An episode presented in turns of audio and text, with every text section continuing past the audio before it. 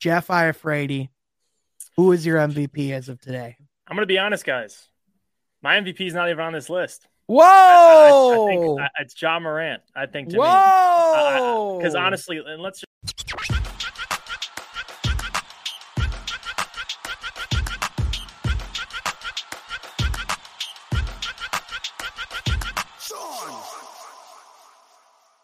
What is going on? I want to welcome you from Half Court for today, Wednesday, March 30th, 2022. I, of course, am your host, Sean Murphy, alongside my guy, Jeff Iafrate. Jeff, how you doing today?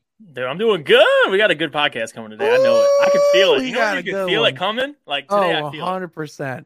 Uh, but not only that, I'm also joined by at six three, power forward in Marquette, Michigan. He is the man the man who goes insane, the man who looks like David Blaine. It is Troy Sergey.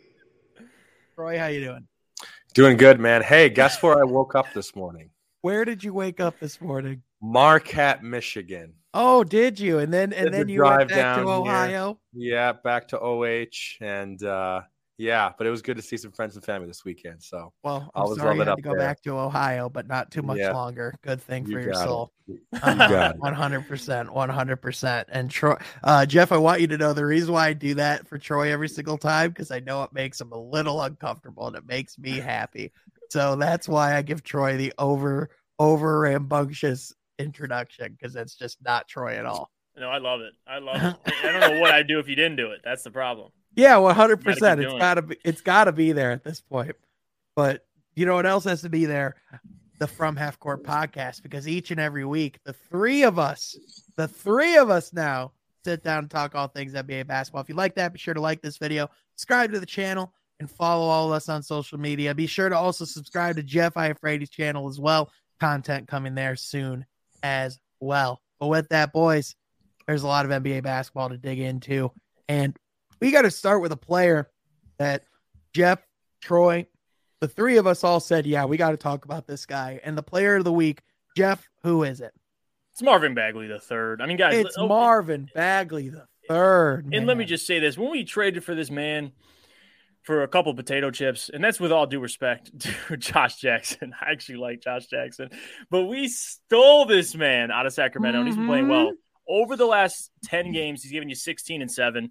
Obviously, those are career high numbers, but still, like the, the fact is, he's found a great role here in Detroit and a great, solid building foundation piece for this young core. So I'm excited. It's been great.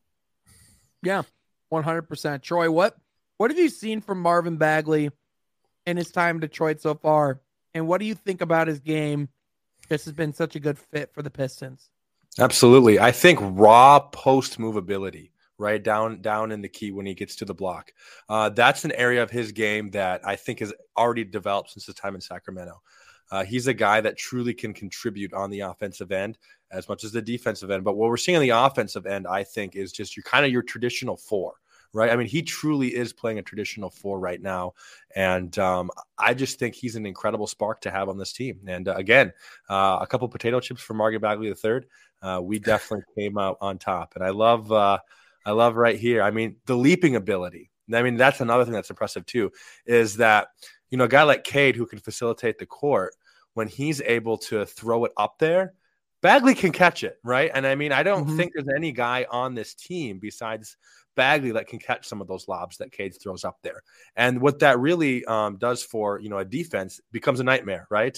It, of of Cade putting it that high, and really there's no defense that can stop it. Uh, well, it's not even just Cade; it's it's any guard that's around yeah. him. You know what I mean? Yeah. Like like primarily yeah. we see the lobs of Cade; those are the highlight ones. But like it's all th- it's Corey, it's it's it's Killian, mm-hmm. it's Cade, mm-hmm. it's whoever's handling the ball at that given time, and and it's just uh, it's the other thing too of like I think having no expectations and just having the freedom to do what he's good at and to just focus on that has really freed him up, especially like he's and, and when he's making threes for us now, it's like they're good open shots. They're actually like the right basketball play.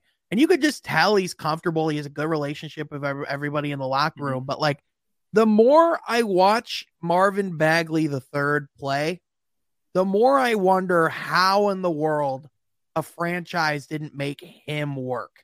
Right. Yeah. And it's confidence I mean? too. It really is confidence. I think it's mostly yeah. confidence because the organization prior, Sacramento, failed to give him that at all. They didn't believe mm-hmm. him. At honestly, after they drafted him, he had his rookie season, and after that, you started seeing the belief slowly starts being sucked out of Marvin around. like it was gone right away once they realized he wasn't Luka. That, that's right. the problem. Your expectations for Marvin Bagley coming out. That's the issue and no purpose for playing those games either, right? I mean, they were stuck in no man's land as a franchise. Uh, you, like, like there was no purpose for him to even go out and try to compete like a guy like Luka um, because of the franchise he was playing for. Right. Mm-hmm. And now to be in a situation, you know, like like going into the year where Marvin Bagley's dad is like, "Get this man out of Sacramento, we free us, please." Like anybody yeah. will like just take us. And Detroit's like come on over. Let, mm-hmm. Let's see what, what yep. let's see what we can do. And especially with the guards that they have or that they had in yeah. Sacramento, it's like to me, it's just a wonder of like, okay, if they really just adjusted how he played, really committed to him, like gave him the minutes and the opportunity to shine, yeah. it really could have been something. But you know what? In Detroit going forward, he's going to be a big piece of what we're doing. I, I, I think, I think if if he keeps playing this way and then he just keeps adding to his game, I think he could see himself being a core piece in Detroit going forward. Yeah. Like, and one I thing he, he, has one, that kind of talent. Go ahead, Jeff. No, one thing I did want to add too is besides the confidence, he was such a great fit. Like we were missing someone like Marvin Bagley, at least like you said, a traditional 4 mm-hmm. that can come in. He could be a lob threat right away, and you saw that immediately.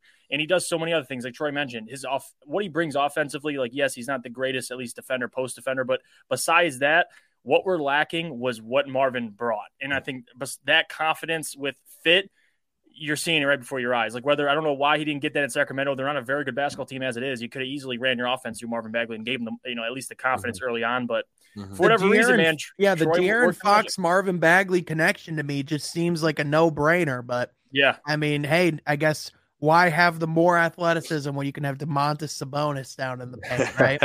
Talk about a lob threat. Uh huh. But so much impatience, man, with that organization. It really has. like we talked when the move f- first got announced, we had this. We I think we had this talked about this, Sean. Like, yeah, at least Sabonis, you know, he's a great player. You know what you're getting, but was it partially because you're impatient trading away Tyrese Halliburton? Yes. Like that is it's all impatient. Like you, you mm-hmm you have a guy in front of you who mm-hmm. arguably is more important as of right now. Him and De'Aaron Fox are pretty neck and neck, and then you just trade him away for like I mean, you can even argue. I mean, I'm not going to call it potato chips, but it, it's uh, it's you know salt and vinegar chips. We'll call it. You know, yeah. something sweet, something sweet. I like I like what I'm getting in Sabonis, but come on, guys, like he's a finished product. You know mm-hmm. what you're getting in Sabonis. Tyrese is just hitting his his strides. Yeah.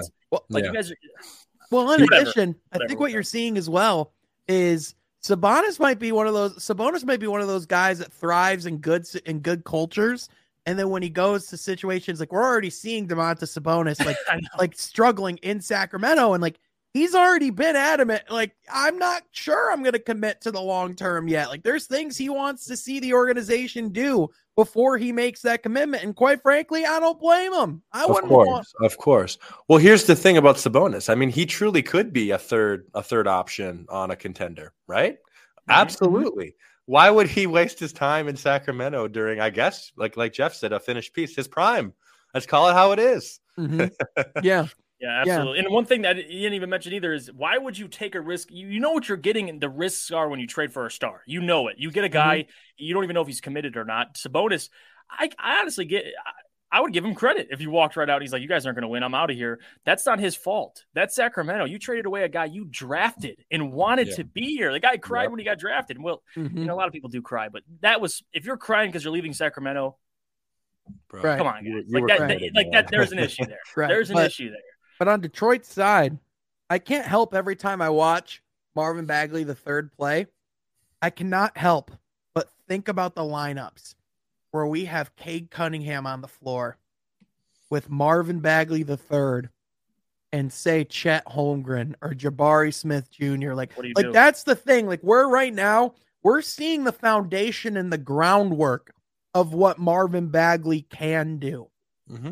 But the reality is, is that Detroit as a whole is not done. We are no. not a finished product.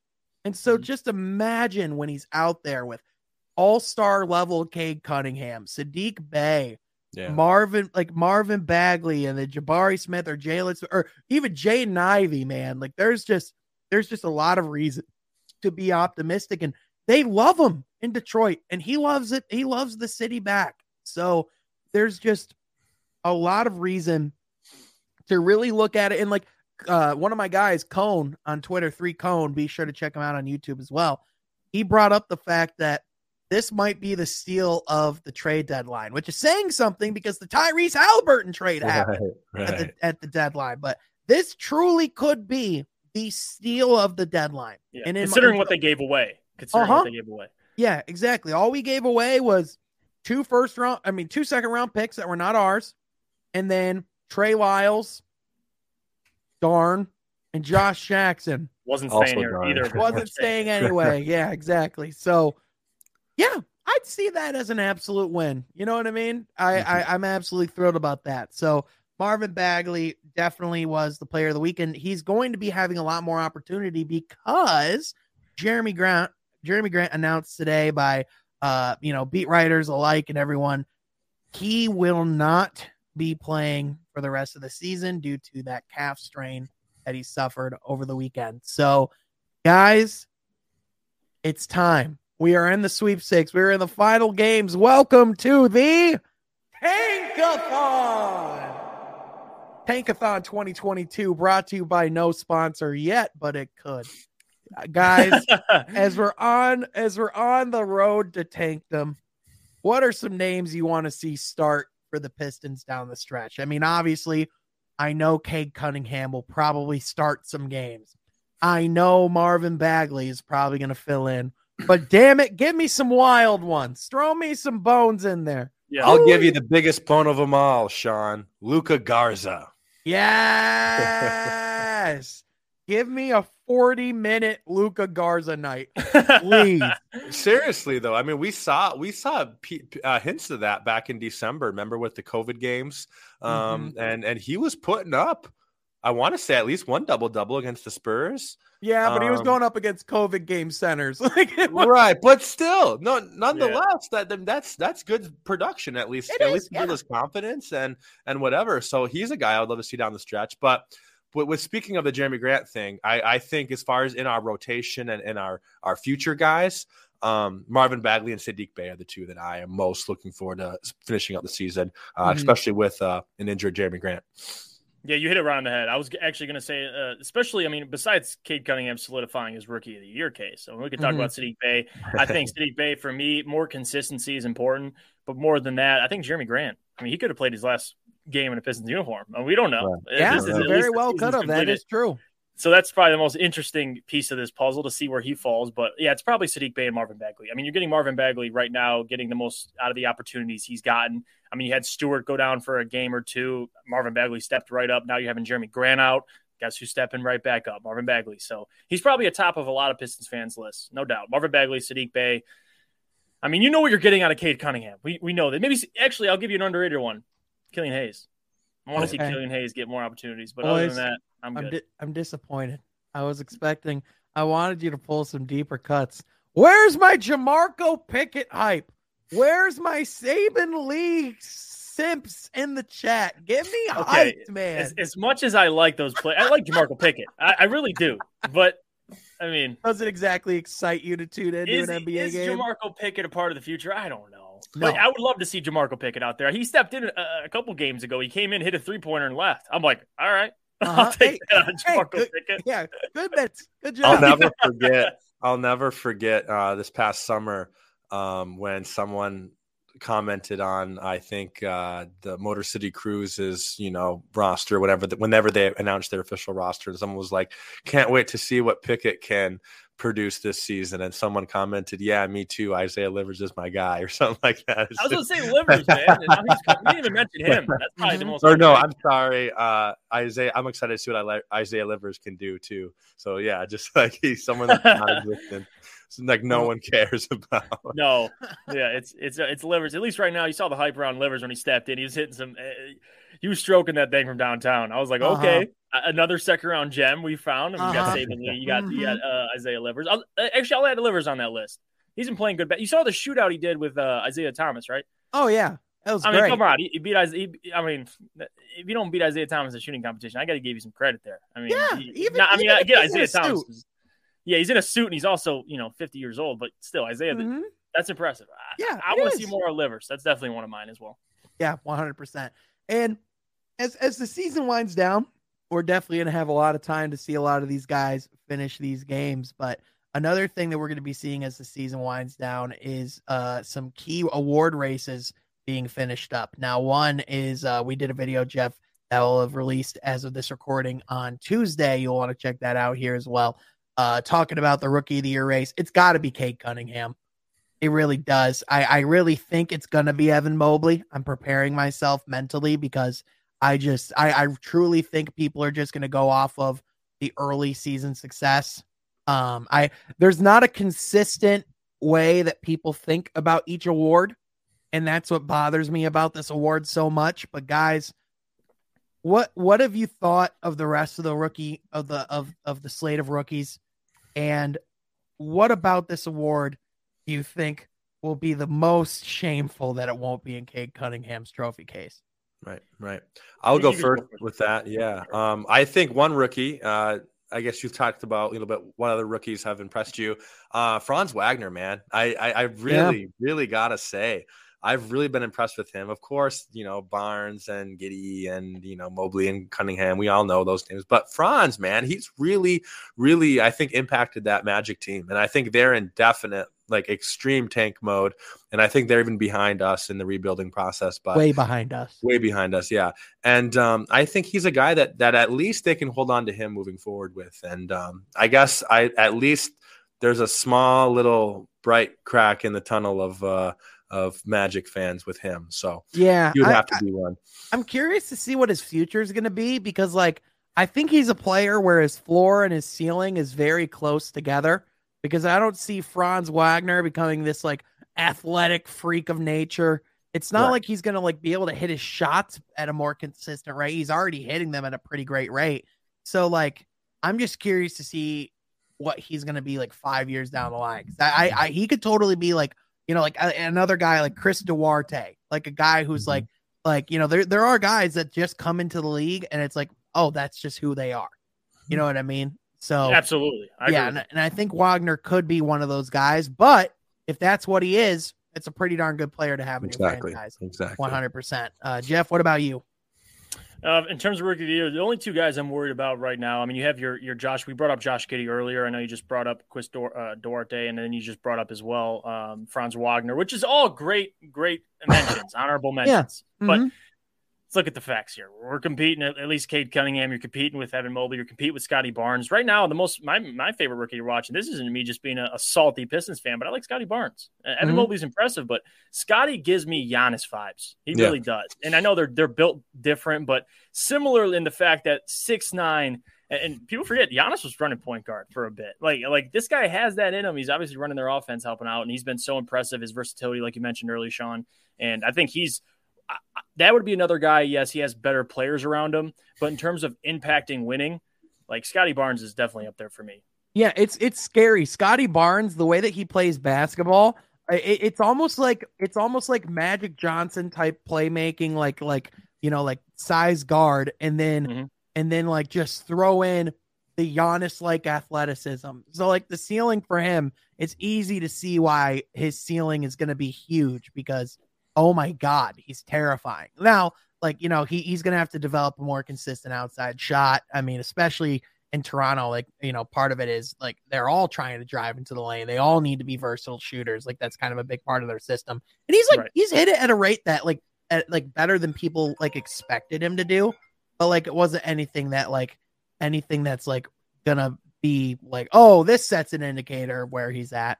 So and I, and I think if anybody's shown us that you don't, you need a shot, but you don't need at least look at Giannis. He's developed a shot, but you could still be dominant in the NBA without a shot. I mean, yes, you can get exposed, but you could still be a great player. And I think Scottie's on track to do just that. Same with Evan Mobley. They're all going to be great players. And I think Oh, Scottie's 100%. athleticism to me, his athleticism to me is the most important thing I think to his game moving forward because he has that kind of freak, kind of, kind of, kind of talent with, with Yeah. his athleticism, and uh, especially if he can facilitate the ball a little more too. Um, yeah, I, I am definitely scared for what the league could look like with Scottie. Well, Barnes. well, we'll even have like Nick Nurse in his corner, and then uh, and then Masai Ujiri, like seeing like when like when he knows that it's time to cash in on that roster, like you know that like he's gonna make a move that like that's gonna immediately put them in contention when it's time. And it's like right, you know what I mean? Like I but like again, I just think of the moves that Troy Weaver is gonna make, not just this season, but like this like next year beyond. Like, you know, it's just yeah, man, there's gonna be a lot of crazy things that are gonna happen from that. Even uh he got me even more curious after our Ash and the trainer interview for sure. I'm not gonna lie for sure. And but, I guess your part two to the question, Sean, of what what infuriates me the most about uh, the rookie of the race uh, rookie of the year race coming up is I think just how quickly Cleveland was able to do their rebuild.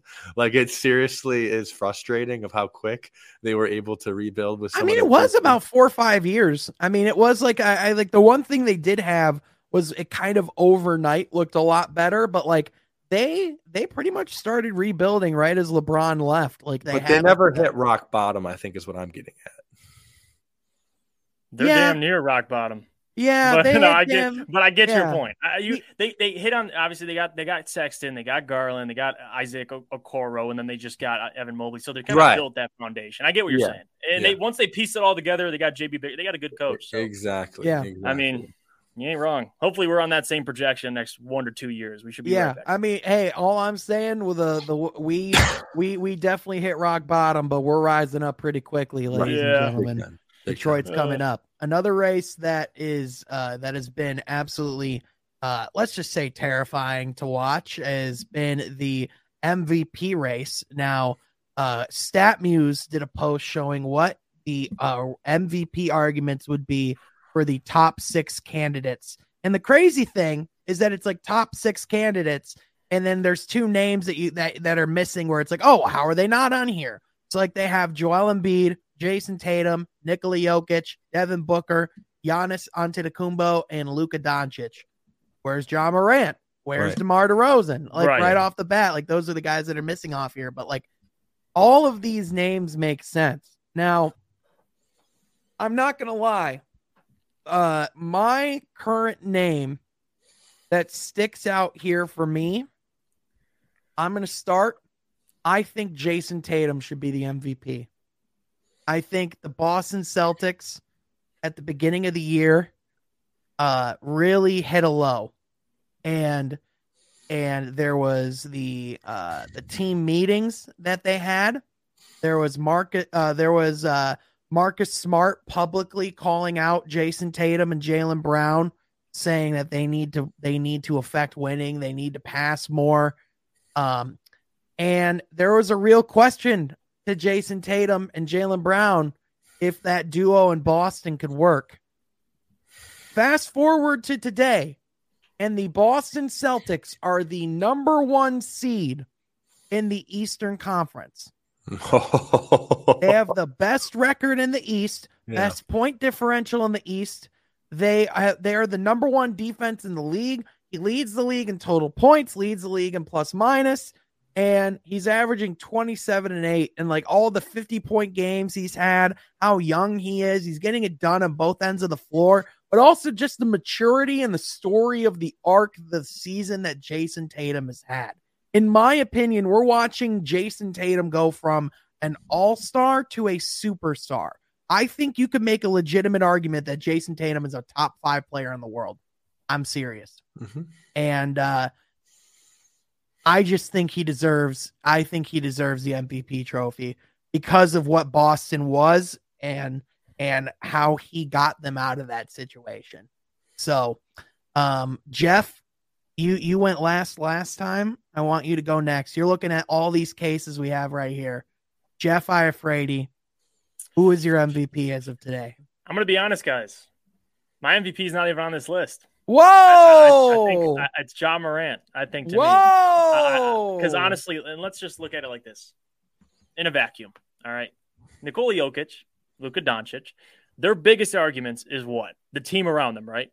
Okay, so Ja Morant and I get Jaren Jackson Jr., Desmond Bane. They got pieces, great pieces.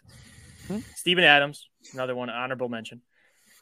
No, at, at least right now, for Ja Morant to have the second seed in the West only behind the Phoenix Suns, who uh, clearly are the best team in the entire league right now. And what they're doing without Chris Paul, I think Devin Booker deserves some love.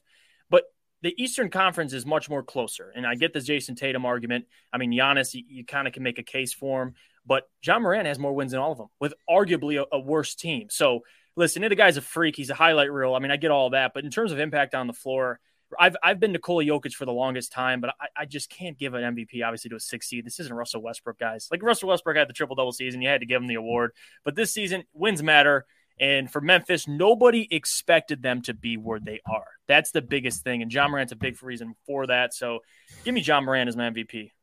Ja Morant has really established himself as a Allen Iverson esque player. Mm-hmm. And the fact that he got to a point where Allen Iverson himself is making the comparison, that's when you know. And and you know, it's it's just uh, it's hard for me to disagree with that man because I think he leads the entire league. If I'm, I don't know if this is exactly right, but he leads the entire league in paint score in the uh, or point score in the paint. So I, I, get he's obviously more of an interior scorer, mm-hmm. but like that's mm-hmm. an impress. the guy's getting buckets. Like no mm-hmm. one can doubt that. So uh, and, and, I wouldn't have a problem. Obviously, no one's in the front, you know, head of this race, but Ja Morant, man, you can't look at him and, and overlook. I get it's Memphis, but I kind of feel that in a way because right. Detroit is over over always overlooked, and you got to look at it like that as well. Like Memphis, why is nobody talking about Ja Morant? Why the hell is he not in this argument? He's played in every game this season. Right. Get out of here. Well, well, that's not true. He's or mo- most games this season. Sorry, he's yeah, missed about. I was going to say he had a few scary injuries, or I remember yes, going. He had the knee injury; it tweaked him out. It tweaked uh-huh. his knee. But mm-hmm. besides that, I mean, if you want to discount him for missing a couple games, go ahead. But Ja Morant for a long time, he's kind of been like third, fourth on my list. I, I can't. I, really can't. I can't lean to Yo- Nikola Jokic right now. I'm, I'm sticking re- it to Ja Morant. I really can't blame you. And Troy, Troy, who is your MVP as of today? Just want to say I strongly respect Jeff's argument for Morant. I, have been high on him all of our podcasts, Sean. So he's definitely one that uh, I think should definitely be in this conversation too. And you know, I, am a high guy on Embiid as well, but uh, I am not going to pick him today. I will quote my my boy Vince Lombardi on this one. Never underestimate the heart of a champion. When I look at these six guys, there's only one that is a hungry champion on that list, and that is Giannis Antetokounmpo. 30, 12, and 6 on 55% shooting, guys. The fact that he is top three in defensive argument, too, for defensive player of the year. The fact that he is a guy that is looking almost better than last season this season after what we saw him do last season. We cannot forget about Giannis. I, when you think of most valuable player, a guy that truly is most valuable, impacts his team. I, I love every guy on this list. This this league is so deep this year, deeper than any year I can remember. But it it's got to go to Giannis, guys. Well, if you're going off of this list and just looking at each player, if you were to take them off of their roster, which team would be the worst? Oh, the Mavericks. No question.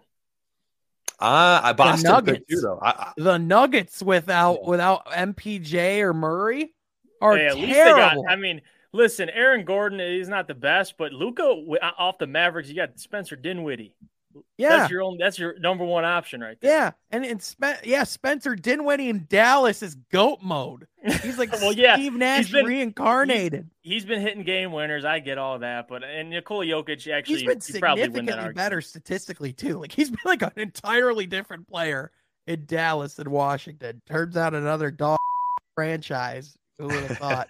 but I I don't blame man. But like I, it's like and then I go, but Jokic because he's he's insane. You know, he he might be the he might be one of the best big men we've ever seen in this game. Uh Joel Embiid, the it's weird. Ever since ever since James Harden went to Philly, it seems like Philly's momentum has died down. Unfortunately. Like it's it's it hasn't been as smooth as everyone thought it was. And I think I think next year is really going to have to be their goal for winning a championship. I don't think the Phillies going to get it done this year. And I think but, what, if a race is this close, and this is why I, I, I, had to show some love to my guy Ja. Like this is the problem.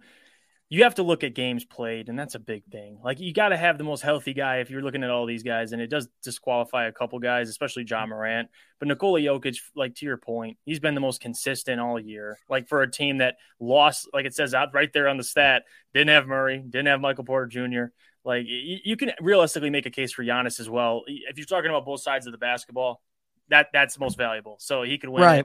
Like it, it's tough. Like honestly, Yeah. that's why I've I was on Jokic all year.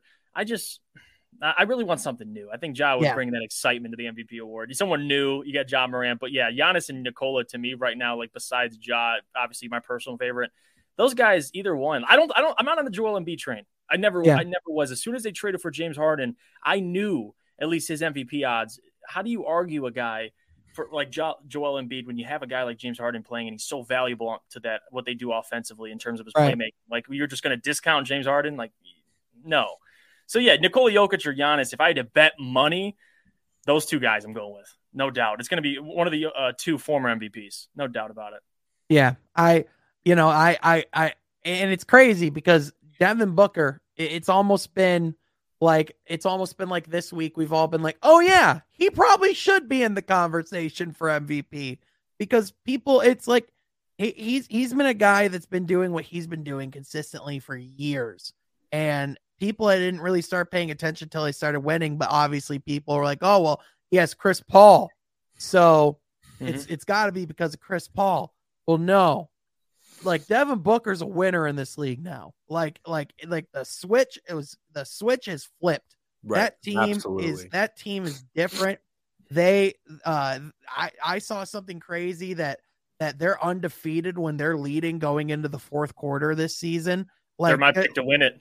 Oh, They're gonna they are win it. my pick to win it. Absolutely. Phoenix is getting retribution this year. I Yes, just I but you know, it, we got to talk at some point about Devin Booker being MVP eventually because I mean, look at this. I mean, a guy who's who's uh he, he's it's his 10th 25 5 and 5 uh it's it's only the 10th 25 5 and 5 season with an 800 record ever and 8 of the previous 9 won MVP. And you know what's ridiculous also about what one of the statistics they have written down is that 28, 5, and 7 on 50, 40, 90 without CP. So you're telling me when Chris Paul's not in the game and all the defensive attention goes to Devin Booker, he gets better? Like, it doesn't make Yeah. no sense to me. That's Well, why everyone even, like- to start giving him some flowers. and, and like to be as like gutsy of a scorer he is and how efficient he is to be a 50 40 90 guy without chris paul that's nuts Mhm. And speaking of Chris Paul, he's back. he's And- back And uh, I think again, I, I don't think he's going to really need a lot of time of getting back in the swing of things. I think he's he's ready to play, and not only is he ready to play, but I think he's ready to uh, compete for a championship. you guys know a report i saw right before i hopped on this What is that? there are reports saying that paul george could return as soon as tomorrow as of recording he could have made his return paul george might be returning to the lineup and not just paul george there's rumors that Kawhi Leonard is working too. Wow. Imagine if the Cl- the Los Angeles Clippers at Playoff the eleventh hour bring back Kawhi Leonard and Paul George, healthy, fresh, ready to go for a playoff run. What if the Los Angeles Clippers have been playing the long game this whole time and go out and win a championship? It would almost feel like a punch in the face for Yeah. Us who have been analyzing the game all season long, making bold predictions. What about to I the guys? What, what what about to the teams that were playing all year, and then they just get smacked in the mouth by they come back in the Clippers in the get 'em. mouth. yeah, by Oh. the Clippers. Like, what the hell, man? I, I, Well, I like- really, I don't think I, something in my heart tells me that are they really going to rush Kawhi Leonard back on a season like this? Like, are they going to force him to play with any If you injury? could get a championship, of course, I don't think. uh, Listen, yeah, of course. If you can get a championship, yes. I don't think that roster. I'm gonna be honest with you. Is, it, w- if they come back, you're gonna rush them. We're about to start the postseason, and now we're all all of a sudden, all oh, everything's gonna just stick together, and everyone's just gonna start playing great basketball. hey, listen, any other roster, I would say I absolutely agree with you. However, it's Kawhi Leonard, but you also got playoff P. I mean, playoff playoff P last year. That's bullshit. Last year, Paul George was awesome. Yeah, he was. The year like, prior, like really, that, is where the nickname. Yeah, stood. like you know that one playoff run where all the pressure was on him when they got to the Western Conference Finals for the first time in franchise history. Jeff. Yeah, that's the same guy. So you know what? no, I'm joking. I'm joking. no, I like I like Paul George a lot. I just like giving him crap. Ever since that name came out, I thought it was the most hilarious thing ever. Giving him playoff P. I think they're oh, a dangerous yeah. team, no doubt. You can get two wing guys like that immediately. I mean, who who else in the West? Yeah, obviously we talk about Phoenix, but besides them, I mean, mentioned Memphis, but they can beat Memphis. So it's like they're still a contender, no doubt about it. Yeah, one hundred percent. And Memphis would be the youngest team in the history of the league to make it to the NBA Finals. They don't have a player over twenty eight years old. Wow. That is you, crazy. You so this playoff this playoff is is just getting started. We're about uh two and a half weeks away. Uh we're gonna definitely do a do a playoff bracket challenge group on NBA.com. So be on the lookout that. for that. Uh, that's that. something uh Jeff, have you ever done those brackets? Those are my yes. jam. Yeah. Those are like a lot of I, fun. Screw March Madness. This is my bracket. Yeah, 100 uh-huh. percent hundred percent. Way, way, way more predictable at least because then uh-huh. you can kind of get an idea. March Madness, man. St. Peter's. it's literally just a luck game at, at that point. Whereas yeah. this, it's like you know, it's like all right, will Utah win in five or will they win in six? That's the real genius yeah. game right there. But I would argue this year, guys, this year there's going to be oh, some upsets. It's tough oh. this year, especially in the. I think in the East too. Like the East is going to be ridiculous. Like so, it really is. So how about we do a check in? How about let's let's look at the standings as of right now. Like if the season were to end today, let's look at where we're at. Okay, so let me pull it up right here. So if the season were to end today, currently the top of the standings, we would have Phoenix and Boston both at the top of their conferences. Um, but also, here we go. Um, we would have uh, we would have uh, Memphis would be the second seed, uh, and then in the play-in, we would have Cleveland versus Charlotte. We would have Brooklyn versus Atlanta. Brooklyn is currently that ninth seed, and then the Lakers blew that twenty plus point lead to the New Orleans Pelicans last night. And that's the other story that we have to talk about, ladies and gentlemen. I we talked about how we weren't going to bring up LeBron James and the Los Angeles Lakers for the rest of this season because they weren't worth they weren't worth talking about. However, it got a little more interesting. And I, I would be remiss if I didn't at least temporarily lift the ban. Because, guys, it's not just the fact that they blew another lead. They've done that all year. Yeah, absolutely. It's the Lake it's the Lakers way. But it's also the fact that LeBron James injures his ankle again. And guys, I don't know if you've seen the Lakers schedule going down the stretch. Oh, it's brutal. It is beyond brutal. And the Spurs are right on their ankles. Wow. And the Los Angeles Lakers for the rest of the season, here's their here's their schedule. And mind you, we don't know how many of these games LeBron will play. At Dallas, at Utah, at home versus New Orleans, at home versus Denver, at Phoenix, at Golden State, at home versus Oklahoma City, at Denver. Like it is the top of the top, and maybe one game you're supposed to win, the Thunder game. And That's maybe it. you only you only walk away with two or three of those wins. Like seriously. Yeah. Yeah. Uh-huh. Even with LeBron on the court. Right. Yeah, and like like you know, you would hope that they would try and really get that win against the Pelicans, but shit, they had they were supposed to the other night. And that's the problem. Like right now with LeBron, and that's you saw it all season, the workload increase, and obviously that's where injuries start to pop out. Like LeBron's giving mm-hmm. you 38 and 6 in his effing 19th season. Mm-hmm. Like he's doing he's doing things that are unprecedented, and and with that, yes, it's impressive, but they haven't been winning games, and and that's kind of the issue. The Lakers have been very underwhelming this season. I mean, you can blame Russell Westbrook, you can blame whoever you want, Frank Vogel. I don't give a damn. But when you're watching the Lakers, it is depressing. I mean, they got they got snails out there on the perimeter playing defense. Like nobody can stay with their guy. It doesn't even matter. You can look at LeBron all you want, not playing the other side of the ball. Um, he's he's stat pattern. He, he really is. I like LeBron a whole lot, but at this point, you're like, dude, just go out and have a career year, and he's doing just that. Like I, the Lakers, mm-hmm. I haven't even. There's a reason why no one's really been talking about him unless LeBron had the 60 point night. Like really, no one's talking about the Lakers. It's, right. It's sad to say. I mean, considering yeah. where they were years ago, but it is what it is. Mm-hmm. Yeah, I would argue that we're just seeing the continuation of the dysfunction of the Lakers franchise. It's like yeah. the, the great the greatness of the Lakers can get can bring them at least a championship every decade plus. However, like it's injuries, but also the construction of that roster was just asking for injuries. Like, you know, like yeah. I just the the foundation of building upon Anthony Davis is a literal prayer that he's going to make it to the offseason healthy yeah. or that he's going to make it to the postseason healthy.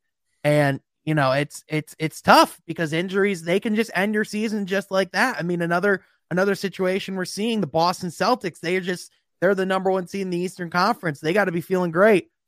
And then they and then they hear uh, that Robert Williams the third suffers a meniscus tear and he's going to be out for several weeks at the minimum. And they're not wanting to rule him out for the for the rest of the year. I'll go ahead and do it for him. Robert Williams is out rest of the year. You heard it here first. Woj bomb. Boom. Sean, well, we'll see him in the playoffs, right, Sean? We're not going to see him in the playoffs. No, because they, they because for one, that's their defensive anchor. Like in the interior, outside of Robert Williams III, they are weak on the interior. Like they're not bad, they are weak.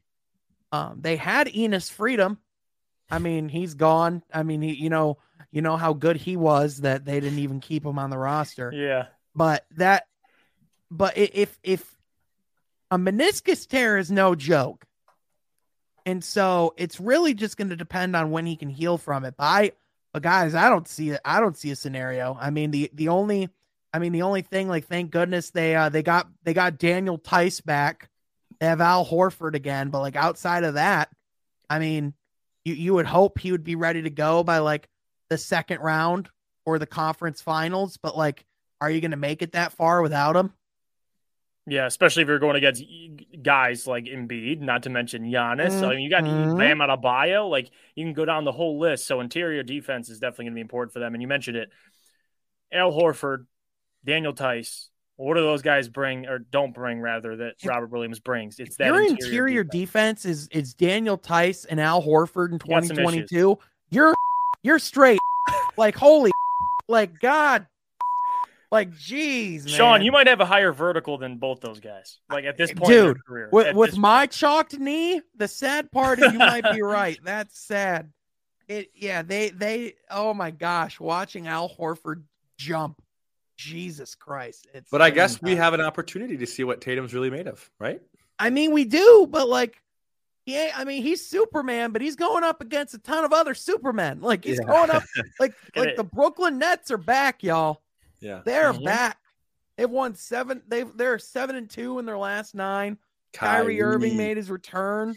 Yeah. Obviously, even though they they lost to the Charlotte Hornets, it just seems like the Hornets. Uh, they always yeah come out and play shots yeah, they they they play their best basketball against the against the top talent of the league. But listen, we're about to see Kyrie Irving play in Detroit, and that will already have happened when this episode's out.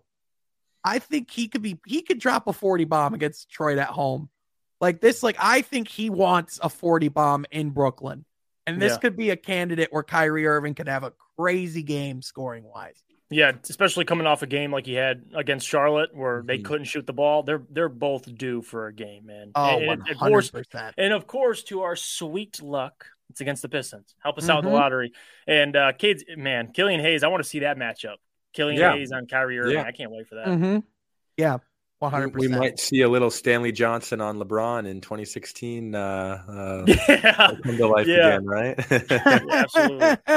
I, I still am not used to the fact that those guys are teammates. I just I, I'm in denial on it, and I will always will be. If the But- Lakers are that bought in on Stanley Johnson, you know you got issues. Like they're like, all right, Uh-huh. please, Stanley Johnson. They're- he's their best perimeter defender. You're our no, dude. Uh, That That's why facts. 31 other teams didn't want him. 29 other teams. They'll, they'll That is pass. facts. Now, They'll pass. before we get into uh now we now we before we take a journey to from Mount Rushmore, I would be I would be remiss if we didn't take a pit stop looking at the NCAA men's bracket because eh, we do have the Final Four coming up this weekend. Not just uh, any Final Four, by the way. It is Coach K's final weekend coaching basketball, but in addition, it will be the first time in the history of the NCAA tournament that we will see Duke and North Carolina face off. What better way Mhm. to end Coach K's saga and rivalry with North Carolina than in the final four? especially Sean after UNC uh, ruined Coach K's uh, last home game of the season. There you uh, go. Uh-huh. ago. So Yeah, yeah, this is what they literally only could have dreamed of. th- it Payback. is. You couldn't write this. No, and I want to mention this too. Like he, remember, everyone forgets he beat Arkansas. You know, back in the '90s when he won one of his first national titles. Now he's facing UNC. It's like almost a trip down memory lane Mhm. before he reaches national. It's like a. It's, it's honestly like a. It couldn't have been written better. Like, Well, it's yeah. not a root for Coach K at this point. Like, I, do I want to see Paolo Banchero for longer? Yes, selfishly. Yeah, Also, I want to see Coach K go out there and win another one. That'd be great. yeah, one hundred percent. All right, real quick, who do you guys have winning the Final Four this weekend? Who's going to be the national champion of of of the uh, NCAA? Mm, you go first, Troy. Nova. Nova? Ah, I like that. I like that. I was gonna do Nova and Duke squaring off. I, I'll take uh, I'll take Duke. I already kind of alluded to it last. I'll just go just because of the storyline. It'd be great. Yeah. But Jay I Wright, think- if he got a third one, whoo, got to talk about him more Yeah. often. People I think- him. I think it will be Duke and Nova. I think it will be the the old guard versus the new guard. But I think I think uh, Paolo Banchero will will rule the weekend, and I think Duke will ultimately finish Coach K's career for the national championship banner. Rem- Remember when Jarrett Culver came out and he won? Uh, he won, won the national title, and he went in the draft, and now you don't really know what he's doing. Now he's on the Minnesota Timberwolves or wherever he's at. And now you look, do you think Paolo winning the national title will just like boost obviously his draft stock just through the roof? Not that that's a bad thing. It could Well, happen very well. It's kind of like I, I was listening to the uh, one of my favorite podcasts, The Mismatch with uh, with Kevin O'Connor, um, and it's kind of the thing of like, man, it's awesome to see Paolo come alive in the tournament. But like, where was this all year? Right. You know what I mean? Like, like it's like, you know, and and like, don't get me wrong, I get it. It's college, you know, Coach K. It's a hard system. You're growing. You're probably becoming more confident as the season goes on. All that kind of stuff. That can't fly in the NBA. I mean, we're seeing it right now in Miami with the situation with the Heat.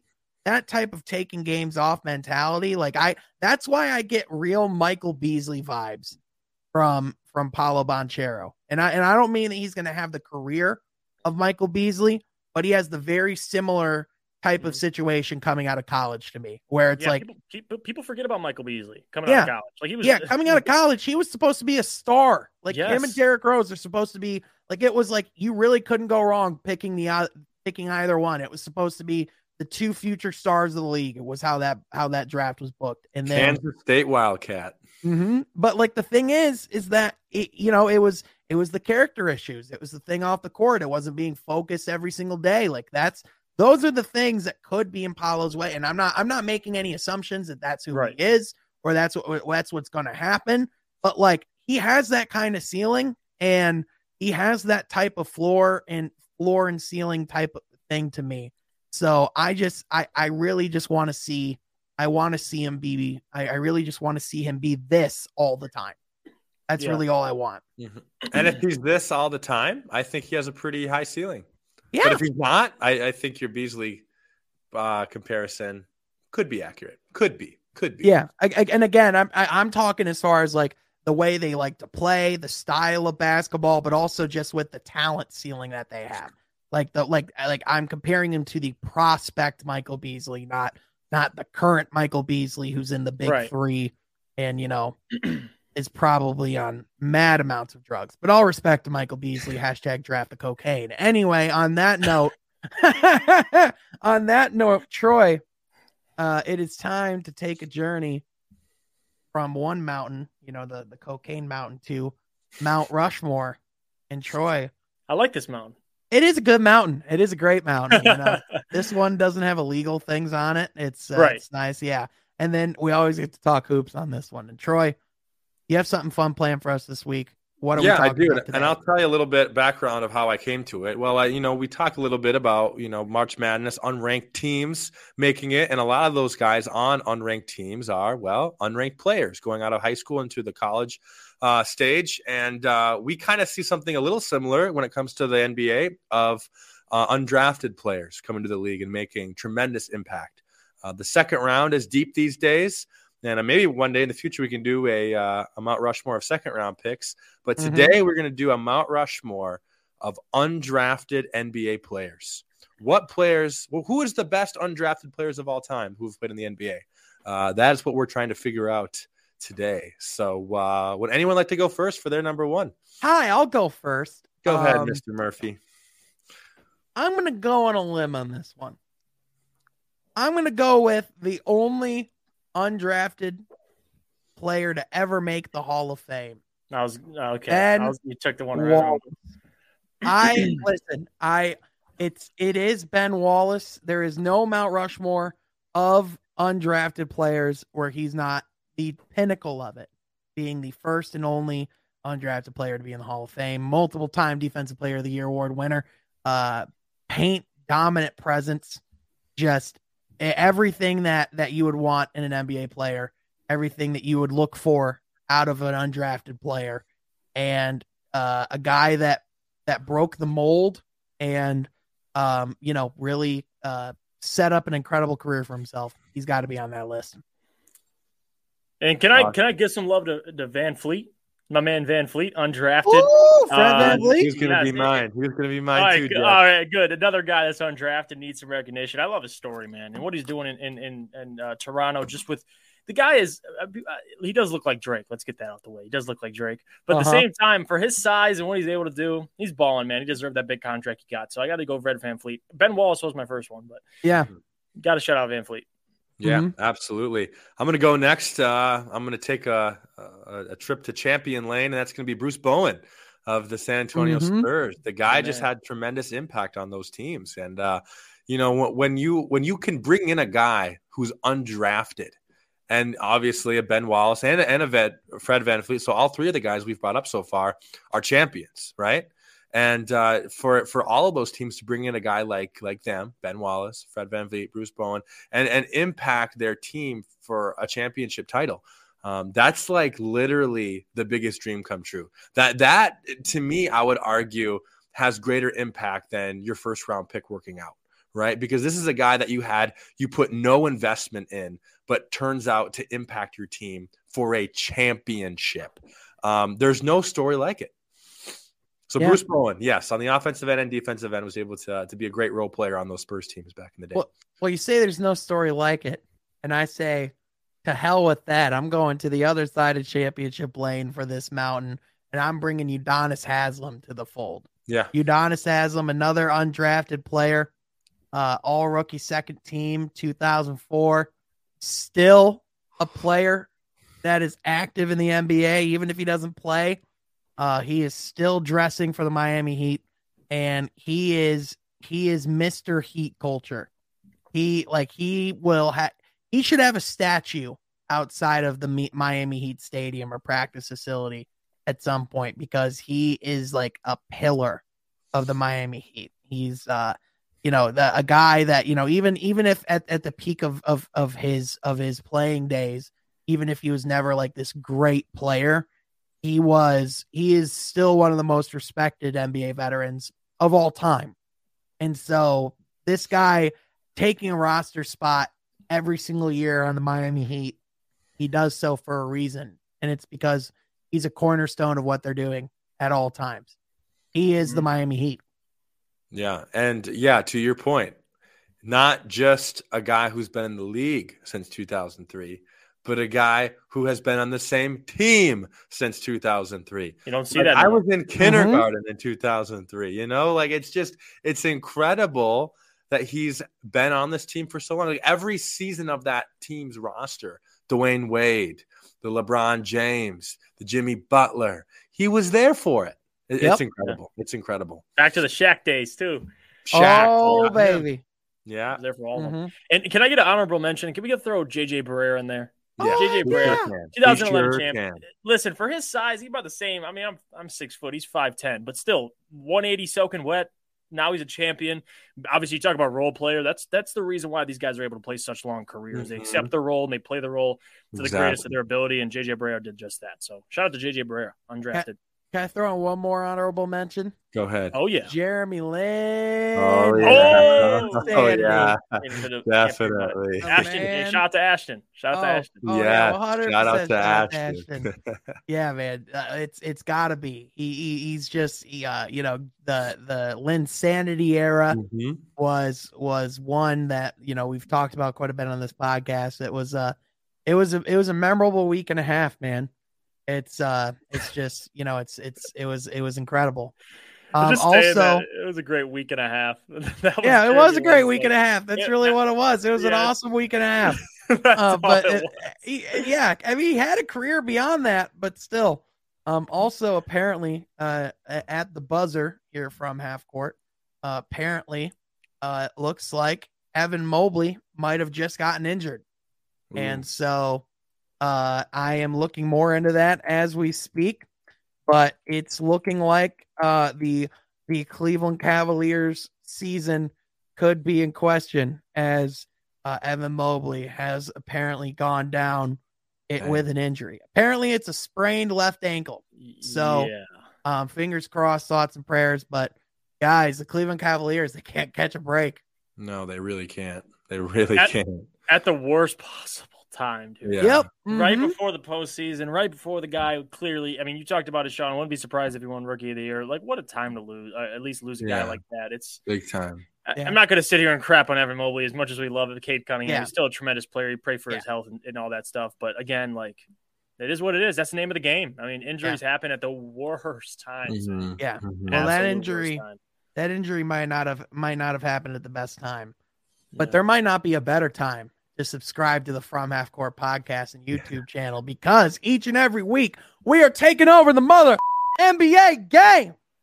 yes, with sir. this NBA podcast, NBA content, everything happened on this channel. Be sure to like this video, subscribe to the channel, rate us on whichever podcast service that you like, you weirdo. And also be sure to tell your friends and join in the conversation down below in the comments as well as on Twitter. I want to thank you all so much for tuning in. Thank you to Jeff and to my guy Troy, and we will catch you next time from Half Court. Sure to subscribe.